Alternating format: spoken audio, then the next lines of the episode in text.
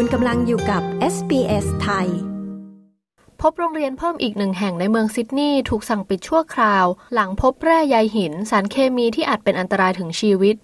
ซึ่งก่อนหน้านี้พบโรงเรียนมากถึง 7 แห่งทั่วเมืองซิดนีย์ปนเปื้อนสารเคมีชนิดดังกล่าว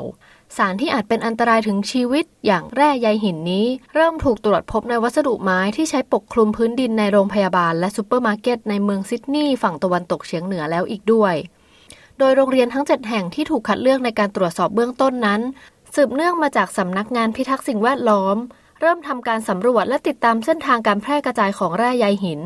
การปิดโรงเรียนชั่วคราวเช่นนี้ทำให้นักเรียนที่ไม่สามารถเดินทางไปเรียนหนังสือได้ เลือกที่จะออกมาหากิจกรรมอื่นทำกันนอกบ้านมากขึ้น There's asbestos in the school, there's signs of asbestos. and, มันมี um, ร่องรอยหลายอย่างที่แสดงถึงการปนเปื้อนของแร่ใยหินที่โรงเรียนของเรา และโรงเรียนก็ปิดในวันนี้ด้วยเช่นกัน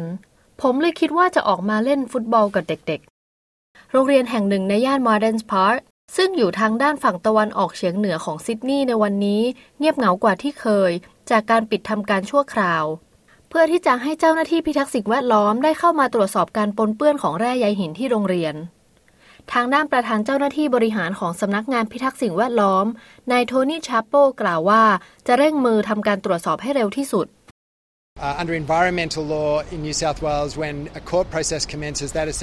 ภายใต้กฎหมายสิ่งแวดล้อมของรัฐ New South Wales นั้น เมื่อกระบวนการของศาลเริ่มต้นขึ้น นั่นหมายความว่าเราอาจจะไม่มีอำนาจในการออกไปตรวจสอบเพิ่มเติมอีกแล้ว ดังนั้นพวกเราจึงต้องเร่งมืออย่างสุดความสามารถ เพื่อที่จะตรวจสอบให้ครบถ้วนอย่างที่ควรจะเป็น ทีมเจ้าหน้าที่ของพวกเราทำงานอย่างหนัก เพื่อที่จะให้ได้ข้อมูลหลักฐานให้มากที่สุดเพื่อกระบวนการต่อไป ทางด้านโรงเรียนคาทอลิกเซนต์ลูคในย่านมาร์สเดนพาร์คนี้เป็นหนึ่งในโรงเรียนทั้ง 7 แห่งในเมืองซิดนีย์ที่ตอนนี้กำลังอยู่ภายใต้การตรวจสอบการปนเปื้อนแร่ใยหิน โดยโรงเรียนเหล่านี้นั้น มีการเปิดเผยข้อมูลแล้วว่า มีการปนเปื้อนแร่ใยหิน ซึ่งตรวจพบในวัสดุเศษไม้ที่ใช้ปกคลุมพื้นดิน ซึ่งได้มีการนำไปใช้หลายแห่งรอบเมืองซิดนีย์ วิกฤตแร่ใยหินเช่นนี้มีความร้ายแรงอย่างมาก ซึ่งส่งผลให้นักเรียนกว่า 698 คน จากโรงเรียนรัฐบาลลิเวอร์พูลเวสต์ต้องทำการย้ายไปเรียนที่โรงเรียนใกล้บ้านแห่งอื่น ๆ ชั่วคราว จนกว่าทางโรงเรียนของพวกเขาจะได้มีการกำจัดสารเคมีจนมั่นใจว่า ปลอดภัยกับนักเรียนทุกคน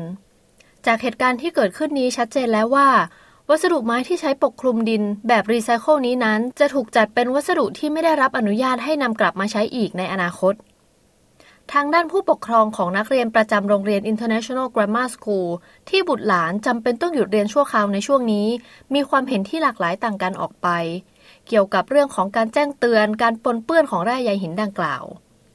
don't really have too huge concerns at the moment, but um, certainly ส่วนตัวแล้วผมเองไม่ได้กังวลอะไรมากนักในตอนนี้ แต่แน่นอนว่าจะคอยติดตามความคืบหน้าอยู่เสมอ ซึ่งในตอนนี้พวกเราคงต้องฝากเรื่องนี้ให้เป็นหน้าที่ของเจ้าหน้าที่ไปก่อน เพราะเท่าที่ผมเข้าใจนั้น แร่ใยหินมันก็มีอยู่ได้ทุกที่นั่นแหละ มันอาจจะมีปนเปื้อนอยู่ที่สวนหลังบ้านของเราก็ได้ และผมเองก็ไม่คิดว่าใครจะสามารถเจ็บป่วยจากสารเคมีเหล่านี้ได้ง่าย ๆหรอก แต่อย่างไรก็ตามผมเชื่อมั่นว่าโรงเรียนของเราจะจัดการปัญหานี้ได้อย่างเหมาะสม ที่เราทำได้ดีที่สุดในตอนนี้ถึงแม้ว่าจะกังวลอยู่ก็ตาม แต่จนกว่าที่เราจะมีอะไรเพิ่มเติม ผมคิดว่าสิ่งที่พวกเราทำได้ดีที่สุดในตอนนี้ คือการดำเนินชีวิตของพวกเราไปตามปกตินี่แหละ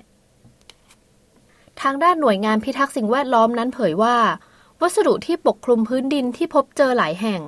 มีการปนเปื้อนของแร่ใยหินเหล่านี้ ซึ่งมาจากบริษัทจัดจำหน่ายที่ชื่อว่า Green Life Resource Recovery โดยเบื้องต้นนั้น